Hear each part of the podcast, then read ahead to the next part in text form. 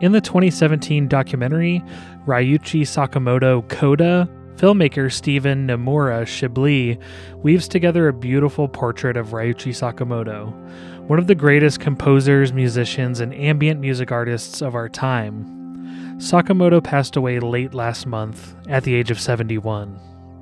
The film showcases Sakamoto's process as he mixes together sounds from nature and man made sources, his history of classical compositions and experimental ambient and electronic music, as well as his process of creating Oscar winning scores for films like Merry Christmas, Mr. Lawrence, and The Revenant.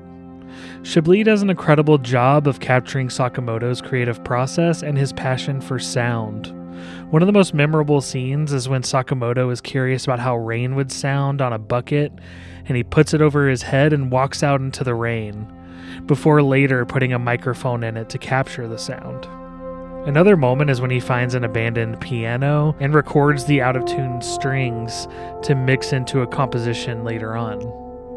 The documentary also highlights Sakamoto's compassion through his anti nuclear activism and his strength as he battles cancer.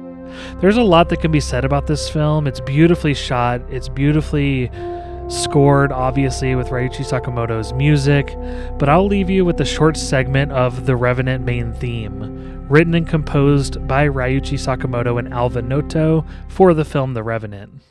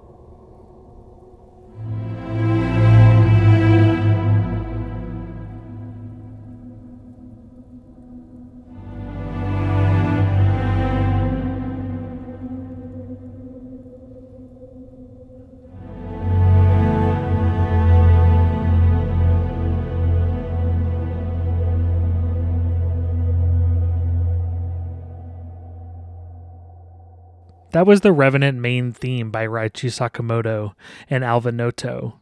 えーこんばんは坂本龍一です、えーあのすごく気楽に聞いてください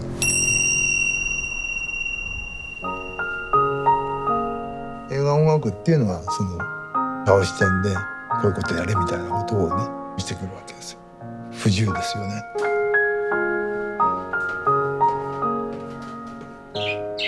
タルコスキーの中の水あるいはまあ水だけではないんですけど風の音もしてるしそれが歩く仕事とか